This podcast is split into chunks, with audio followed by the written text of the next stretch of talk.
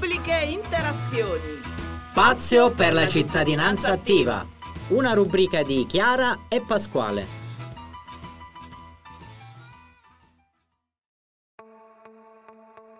Qui Radio Teatro Neir, buonasera a tutti, siamo in una puntata della rubrica Pubbliche Interazioni, come sempre c'è Pasquale, Pasquale. ciao. Oggi con noi Ledo Prato, segretario generale dell'associazione Mecenate 90, ci spiegherà eh, quello che riguarda eh, l'associazione, quindi presenterà di che si occupa l'associazione, dove si trova e eh, negli anni quelle che sono state le attività che ha svolto. Presenterà anche la sua figura all'interno dell'associazione, l'importanza comunque di avere un ruolo specifico all'interno dell'associazione Mecenate 90. Andremo poi a eh, parlare del rapporto che si sta svolgendo in questi giorni per quanto riguarda il fermento delle città intermedie quindi l'intervista di varie realtà andremo a specificare quello che riguarda anche la rete delle culture perché ultimamente si sta anche eh, strutturando questa rete, ne parlerà meglio il segretario generale e l'ultima che comunque la domanda clou di questa trasmissione è il consiglio da dare ai giovani. Prego. Grazie, grazie dell'invito, buonasera a tutti che ci ascoltano. Io sono il segretario generale dell'Associazione Mecenate 90, è un mestiere che faccio ormai da quasi 30 anni, l'associazione è nata nel 1989, ha fatto tante cose in questi 30 anni, io dico sempre che l'abbiamo fatta in tutta Italia, mi manca solo una città che è Sondrio, ma prima o poi mi inventerò qualcosa per fare anche un progetto a Sondrio. Per il resto Abbiamo fatto progetti in tutta Italia, in tutte le città capoluogo e in altre non capoluogo di provincia.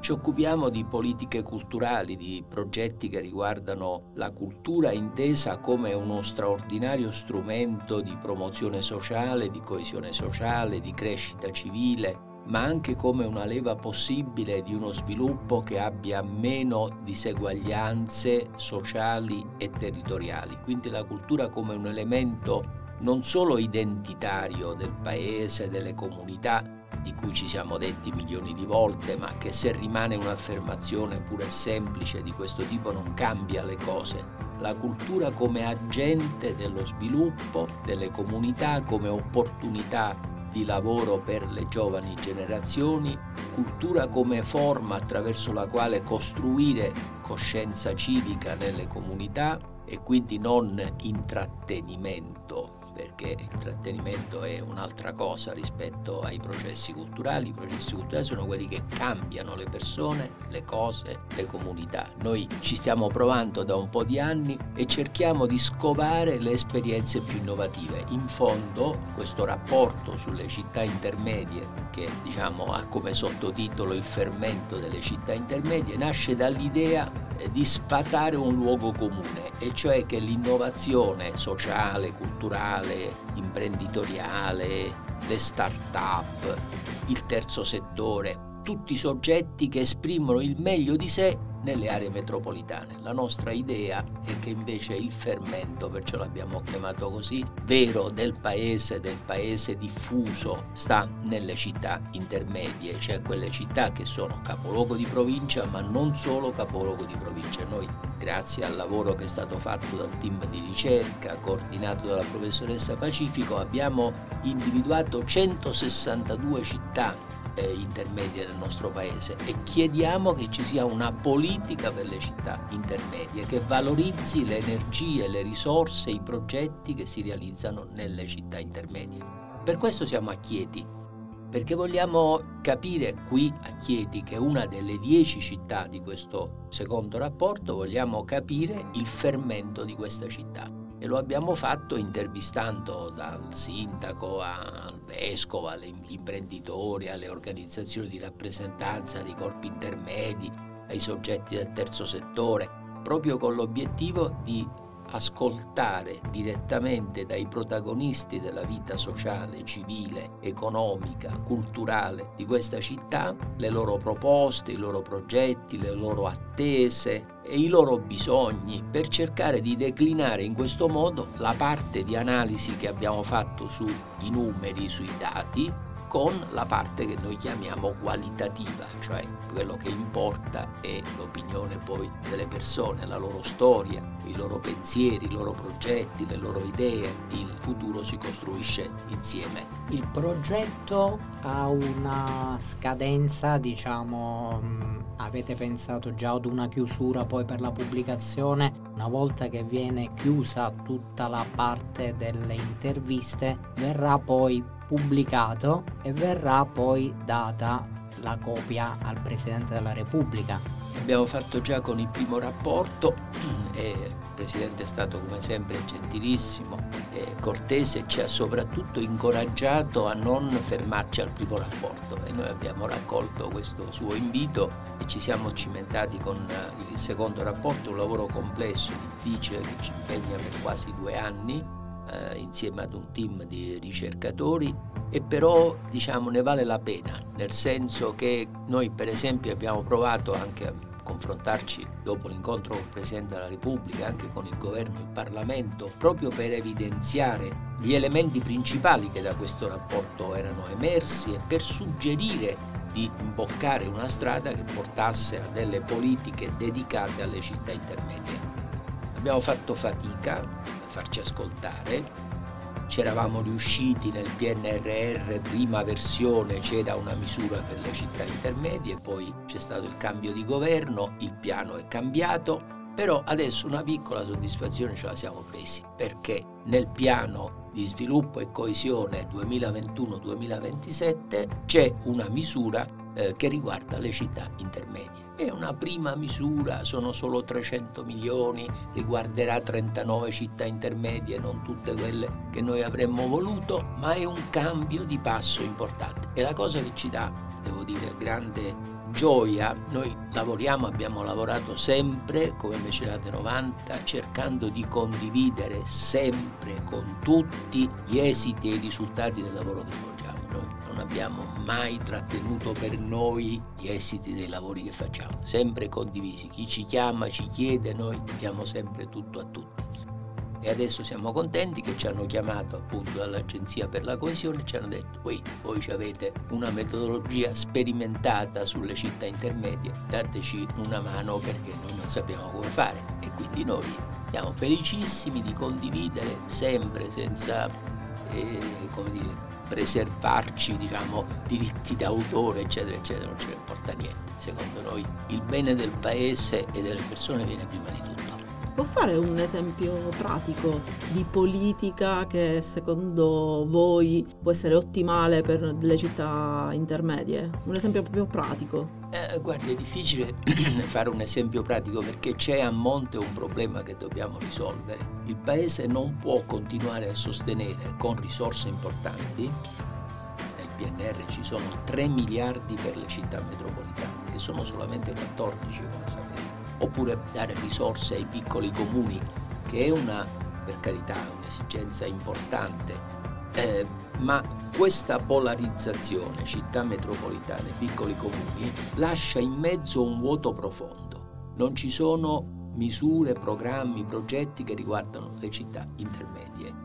Questo comporta diciamo, una fatica enorme da parte delle città perché ogni volta devono inventarsi delle soluzioni per cercare di dare una risposta alle esigenze dei cittadini e provare anche a fare in modo che le città cambino dal punto di vista della qualità della vita, della vivacità, della vivibilità, dello sviluppo economico, dell'occupazione per le ragazze e i ragazzi. La prima battaglia politica e culturale che dobbiamo vincere è fare in modo che il governo e il Parlamento riconosca che c'è bisogno di una strategia, come c'è stata per le aree metropolitane, per le città intermedie. E bisogna dare alle città la possibilità di disporre dei progetti di città, quindi non pezzi, una volta il trasporto pubblico, una volta le aree verdi, una volta il risparmio energetico, una volta le infrastrutture educative, un progetto di città attraverso l'agenda urbana che ci sia un'istituzione nel governo che valuti questi progetti, se funzionano vengono finanziati per intero, non funzionano torna la prossima volta perché non sei ancora adeguatamente preparato. Ed è importante che in questa misura che è stata prevista nel piano di sviluppo e coesione è passata questa idea. Le città devono presentare i loro progetti. Quindi via i bandi che sono la rovina dell'Italia, progetti di città. Quindi un rapporto complicato anche perché, ecco, citando Dante Alighieri, sono le città che vengono identificate come coloro che sono sospesi perché si ritrovano un pochino in mezzo tra sì, c'è un gap il tra piccolo il piccolo e il e grande, grande e esatto. quindi hanno eh, quella Si trovano in un limbo anche. assolutamente non hanno quella possibilità di dare voce anche a tante quindi il rapporto è importantissimo Sì, infatti. e darà la possibilità comunque di dare voce a quelle che sono eh, le- i punti di forza e di miglioramento di ogni Certo. città Noi le presenteremo in tutte le città, in tutte e dieci le città e auspichiamo che nelle dieci città si apra un dibattito vero su che cosa in queste città è possibile che si faccia sulla base degli elementi che raccoglieremo e che produrremo all'interno dei rapporti. Dico sempre a tutti i sindaci, se il lavoro che noi facciamo lo mettete nella vostra biblioteca, io vengo qua e me lo riprendo. Invece cosa ci può dire sulla rete delle culture?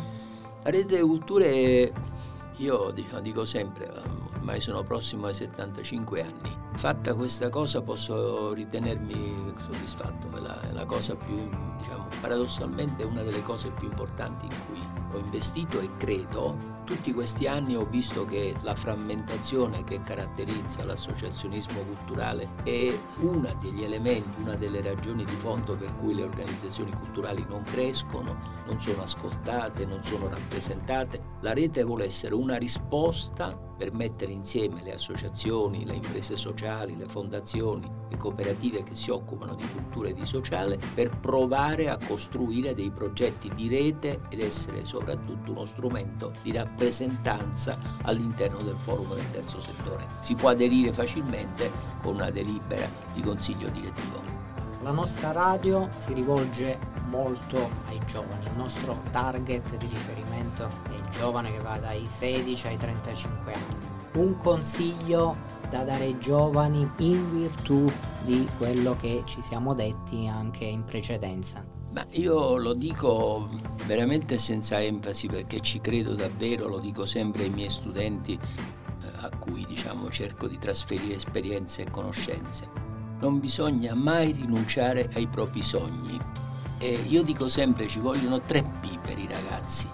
La prima è la passione, non c'è nessun lavoro che si può fare, soprattutto nell'ambito culturale e sociale, senza passione. Seconda, pazienza, perché prenderemo schiaffi in faccia, ci diranno di no, che non siete capaci, che i progetti non vanno bene, pazienza. Terzo, professionalità, che è fondamentale anche se ci diranno ma che ci vuole organizzare un festival, che ci vuole organizzare, che ci vuole organizzare uno spettacolo teatrale, ma che è sta professionalità? La professionalità. E quando si prenderanno schiaffi perché ci saranno i giorni delle sconfitte e delle mancate vittorie, eccetera, andate a casa. State con le persone che vi vogliono bene e che a cui voi volete bene, dormiteci sopra e la mattina ricominciate da capo. Grazie a Ledo Prato, segretario generale dell'Associazione Mecenate, che ha dato comunque un valido contributo attraverso questa intervista e ha chiuso la grande, direi, con Sì. questo consiglio da dare ai giovani. Salutiamo tutti i nostri ascoltatori e alla prossima puntata di Pubbliche Interazioni qui Radio Teatro Nero. Ciao a tutti. Ciao a Grazie, tutti. buonasera, grazie.